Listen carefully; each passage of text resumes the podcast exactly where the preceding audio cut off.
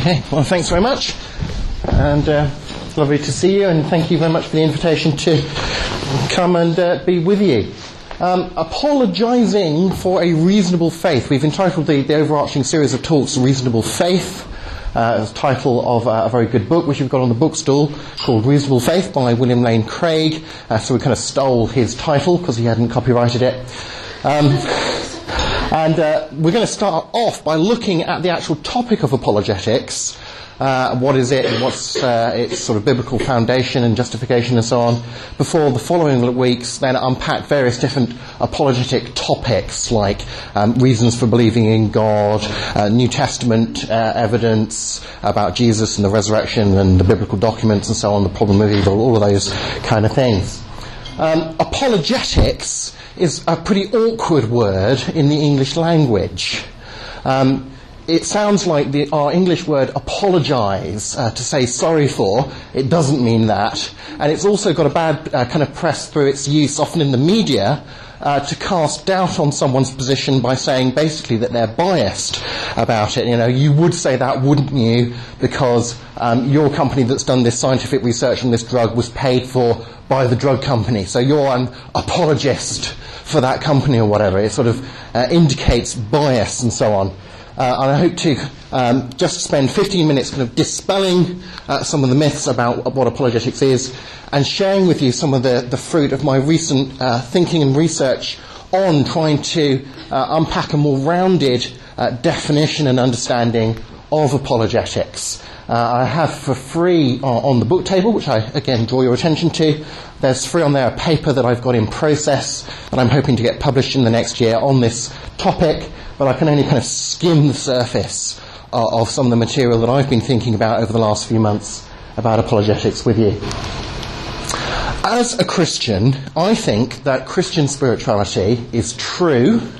I think that it is good, and I think that it is beautiful, at least in its correct and proper form. The New Atheists. You may have heard of the New Atheist movement, head up, headed up by people like Richard Dawkins, uh, Christopher Hitchens, Sam Harris, and so on.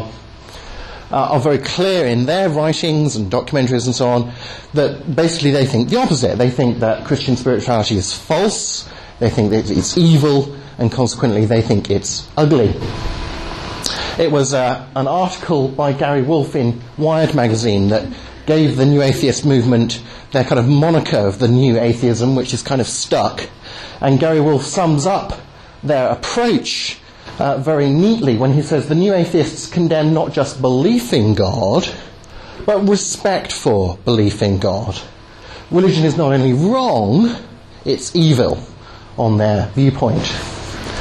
And the reason, primarily, I think, if you get try and dig down to the heart of their accusations against uh, religion in general and Christianity in particular, the reason they think that uh, religion is evil comes down to their misunderstanding of what faith is and what it means. And they will time and time again give definitions of faith in their books which run like this. Uh, New Atheist Victor J. Stenger says, faith is belief in the absence of supportive evidence and even in the light of contrary evidence.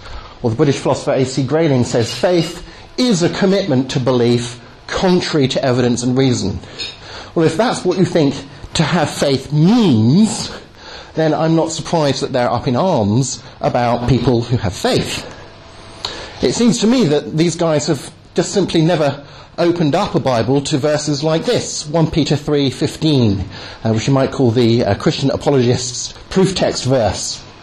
1 Peter 3:15 from the New Testament says always be prepared to give an answer.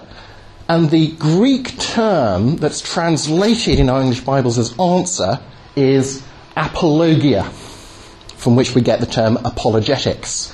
And apologia uh, simply means a reasoned defense of a position and was a term that Peter borrowed uh, from the law courts. Actually, it was what your uh, defense lawyer would do in a Greek or Roman court. Be prepared to give an answer to everyone who asks you to give the reason. Again, reason for the hope that you have, but do this with gentleness and respect. If I were to try and give a, a slightly more uh, philosophical analysis of what I would mean by faith, I would put it like this. Any instance of an intellectual belief that something is the case, plus a commitment to that thing that you believe is true. Or, as a philosopher might say, a belief in X as, a, as differentiated from a belief that X. So when you have an instance of a belief that plus a belief in, then you have faith. So Christian faith is simply an intellectual belief that Jesus is uh, Lord and all the things that uh, the, the basic creeds of the church say that he is and so on, plus a commitment to or a belief in Jesus. And then you have faith in Jesus. And I think it should be fairly obvious that simply because you're combining your belief that something is true with a belief in it, or him, doesn't mean, certainly doesn't mean by definition, that your belief that Jesus has a certain nature, certain character, and so on, must therefore be unsupported by evidence, or must be something that you believe in the teeth of the evidence. Just simply doesn't mean that, and even combining that belief with a belief in doesn't lead to that outcome. I've been working on a, a definition of what I call apologetics in 3D. Um, definitions of apologetics often uh, concentrate on saying something like it, it's the, uh, the rational defense of Christian truth claims, or the, the defense from objections and offering positive reasons to believe Christianity. Which is, I think, all well and good, but I think we can do better with a slightly more rounded definition, which has three parts, and as uh, you'll see in my paper, if you read it, each of these three parts itself has three parts, so I'll only be able to skim the surface tonight. I would define apologetics as the art of persuasively advocating Christian spirituality across spiritualities. Everybody has a spirituality, uh, and they all make exclusive uh, truth claims, uh, and we all disagree about those, and we need to disagree agreeably about our spiritualities. It's persuasively advocating Christian spirituality as being objectively true, objectively good, and objectively beautiful. And it's doing that through the responsible use of rhetoric. And I will say a few words about spirituality and Christian spirituality, a few words about truth, goodness, and beauty. It's the three classical values, and something very brief about rhetoric, and then I will be done. If we look back at 1 Peter 3:15, you'll notice that it mentions actions Always be ready to give an answer, to give the reason for the hope. Do this. Is something that Christians are commanded by the Bible to do actively. Those actions, you'll note, are based upon various attitudes that the verse talks about. The, the reason for the hope that you have. So we have a, a hopeful attitude uh, because of our relationship with God. That we have certain attitudes of gentleness towards the people that we're engaging in dialogue with, and respect, a term that is uh, related to our relationship with God as we do that relationship. And it talks, of course, about beliefs and, and ideas and the, the life of the mind, being prepared to give an answer, an apologia, with reasons.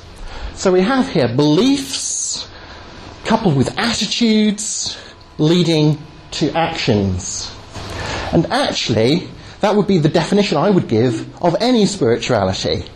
Any spirituality, be it Christian or non Christian, uh, would uh, combine a set of beliefs about reality with attitudes which together naturally lead you to acting in a certain way in the world.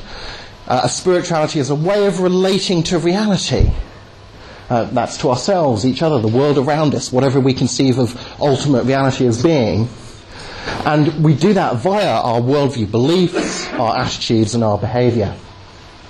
And uh, you could kind of put it into a circle like this. It becomes a sort of self reinforcing loop where your beliefs and your attitudes lead to actions and so on.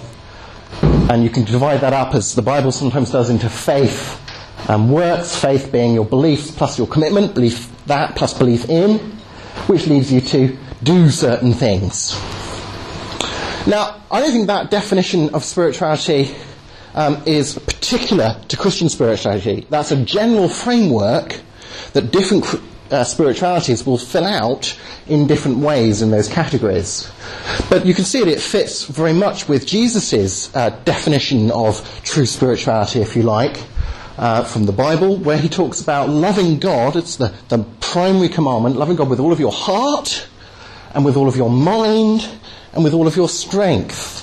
That is, with all of your uh, attitudes, with all of your worldview, your beliefs, your thinking, and with all of your actions. So, Christian spirituality, again, is loving God with all of your spirituality and loving your neighbour as yourself. Hence, apologetics. If you believe that Christianity is true, is good, and is beautiful, and is wonderful, well, and you love someone else, you would want to share something that you think is great with them. And you would want to share it in the best way that you can.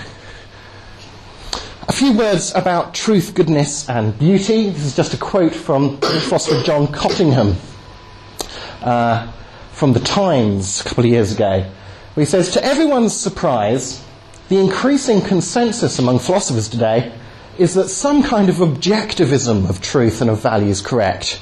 Is, he explains truth, beauty, and goodness carry with them a sense of requirement or demand. The true is that which is worthy of belief. The beautiful is that which is worthy of admiration. And the good is that which is worthy of choice.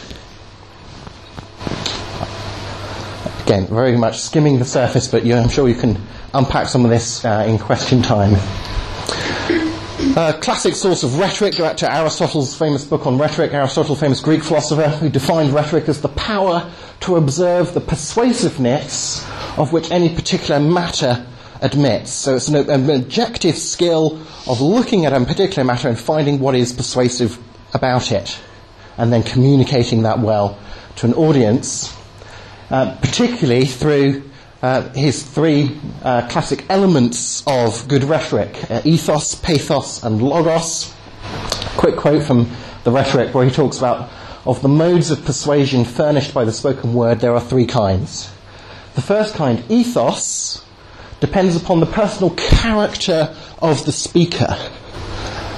The second, pathos, on putting the audience into a certain frame of mind and the third, logos, on the proof, the kind of log- logical, rational proof provided by the words of the speech itself. Uh, interestingly, to me, I found that Paul, uh, in his uh, letter to the Colossians, chapter 4, verses 4 to 6, talks about these three elements of good rhetoric when he's giving advice about communicating the gospel. He doesn't mention them by name, but he clearly mentions those elements, and he mentions them in the same order that Aristotle mentions them in the rhetoric. Paul says, when you're with unbelievers, always make good use of the time. Well, how? What does that mean? Be pleasant. Have good ethos.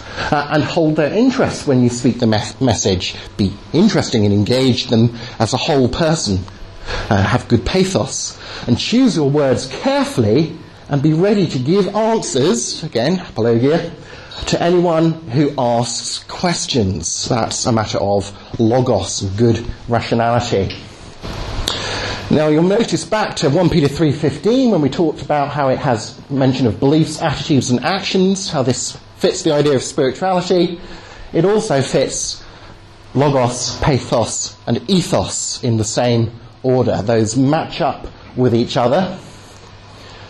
So, to unpack the definition that I started with, with those things now in your minds, as it were, I would view apologetics as the art of persuasively advocating Christian spirituality because you believe that it's true and good and beautiful across spiritualities to, to people who disagree with you as objectively true and good and beautiful in what other good reasons would there be for, for committing to this and wanting to share it with other people through the responsible use of rhetoric, uh, those three uh, elements that Aristotle and Paul talk about.